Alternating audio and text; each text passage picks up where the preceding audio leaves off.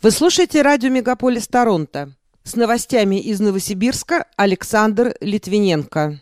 Четыре балкона пострадали от пожара в результате попадания фейерверка в новогоднюю ночь. Срок ввода в эксплуатацию кампуса Новосибирского государственного университета сдвинулся на 2025 год. Новосибирские власти объявили закупку на создание стикеров для мессенджера Telegram за почти 105 тысяч рублей. Купить в кредит и содержать новый автомобиль премиум-класса могут позволить себе все меньше новосибирских семей, а сторонники безалкогольного Нового года вышли на традиционную пробежку 1 января. Эти и другие новости из Новосибирска специально для радио «Мегаполис Торонто». В студии для вас работаю я, Александр Литвиненко. Здравствуйте. В новогоднюю ночь в доме на улице Татьяны Снежиной 19 дробь 1 во время фейерверка вспыхнул пожар. Загорелись четыре балкона. Очевидцы в социальных сетях пишут, что виной всему стал плохо установленный салют. В итоге при залпах фейерверк упал и его огни попали на балконы. Самостоятельно эвакуировались из подъезда 48 человек, из них 6 детей. Погибших и пострадавших нет. В квартирах из-за пожара повреждены личные вещи. По информации сайта «Аргументы и факты», виновник инцидента скрылся с места происшествия. Сейчас его личность устанавливают правоохранители.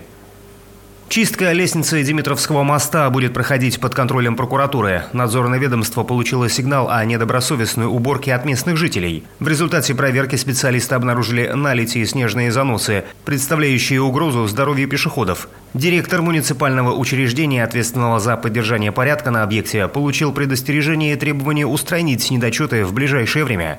Задача – почистить лестницы переправы, ведущие на улицы Фабричная и Владимировская. Дело находится на личном контроле прокурора. Отмечается, что горожане жалуются и на состояние спусков Октябрьского моста на улицу Большевистскую. По их словам, она больше похожа на ледовую горку, преодолеть которую можно с большим трудом. Срок ввода в эксплуатацию кампуса Новосибирского государственного университета сдвинулся на целый год. Изначально планировалось, что строительство завершится в 2024 году. Теперь власти говорят, что это произойдет в 2025. Ожидается, что кампус разместит в себе поточные аудитории со студенческим проектным центром, научную библиотеку, а также учебно-научный центр Института медицины и психологии имени Зельмана и научно-исследовательский центр. Напомню, в октябре 2022 года суд наложил запрет на вырубку леса на территории, где запланирована стройка второй очереди кампуса учебного заведения. Такое решение было принято из-за коллективного иска экоактивистов. Те подсчитали, что проект затронет участки леса с краснокнижными животными и растениями. Новая ледовая арена в Новосибирске получила акт ввода в эксплуатацию. Об этом сообщили в правительстве региона. В августе заместитель председателя правительства России Дмитрий Чернышенко подверг критике темпы строительства объекта. Он остался недоволен отставанием от запланированного графика работ на 78 дней. Чернышенко напомнил, что год назад, когда он присутствовал на строительной площадке, ему пообещали, что арену сдадут к сентябрю. При этом, по его словам, степень готовности не превышает 70%. Новосибирские власти объявили закупку на создание стикер-паков для Telegram. Начальная цена контракта составляет около 105 тысяч рублей. Соответствующая информация размещена на сайте госзакупок. Заказчиком выступает дирекция творческих программ. Финансирование будут производить за счет бюджетных средств.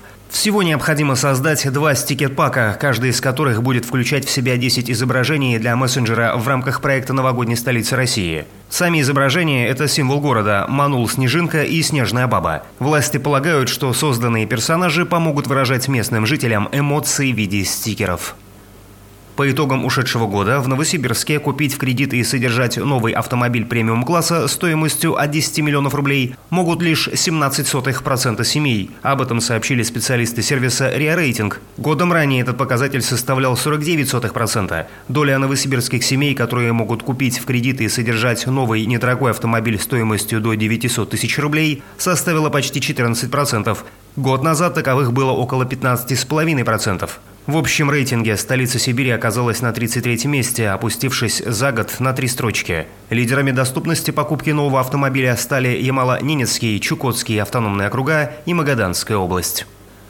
В Новосибирской области свободны 50% коечного фонда для больных коронавирусной инфекцией. Об этом рассказал министр здравоохранения Константин Хальзов. Он отметил, что у большинства заболевших ковидом проявляются симптомы ОРВИ. В целом ситуация стабильна и находится под контролем. В Новосибирске 9 января откроются пункты сбора елей для их дальнейшей утилизации. Перед сдачей с новогоднего дерева необходимо снять все украшения. Все елки пропустят через шредер, а полученную щепу используют как подстилку для животных. В ближайшие дни магнитное поле Земли будет оставаться спокойным, однако завтра вечером сила колебаний резко вырастет с 2 до 5 баллов. Всплеск солнечной активности вызовет магнитную бурю, которая может серьезно сказаться на здоровье метеозависимых новосибирцев и людей преклонного возраста. Специалисты советуют им отказаться от кофе, а также жирной, жареной, соленой, копченой и острой пищи, снизить физические и умственные нагрузки, не перегружать себя эмоционально, а также употреблять больше жидкости и исключить алкоголь.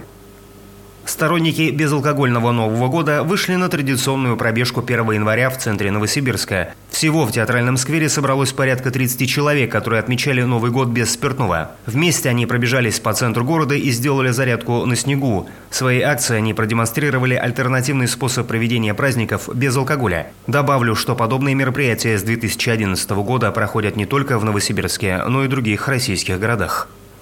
69% новосибирских компаний не стали проводить новогодний корпоратив в этом году. 35% организаций изначально не планировали организовывать этот праздник. Остальные хотели его провести, но потом отказались от этой идеи. 15% решили направить деньги на премирование своих сотрудников, 6% на благотворительность. Пока это все основные события столицы Сибири специально для радио «Мегаполис Торонто». С ними вас знакомил Александр Литвиненко. Берегите себя.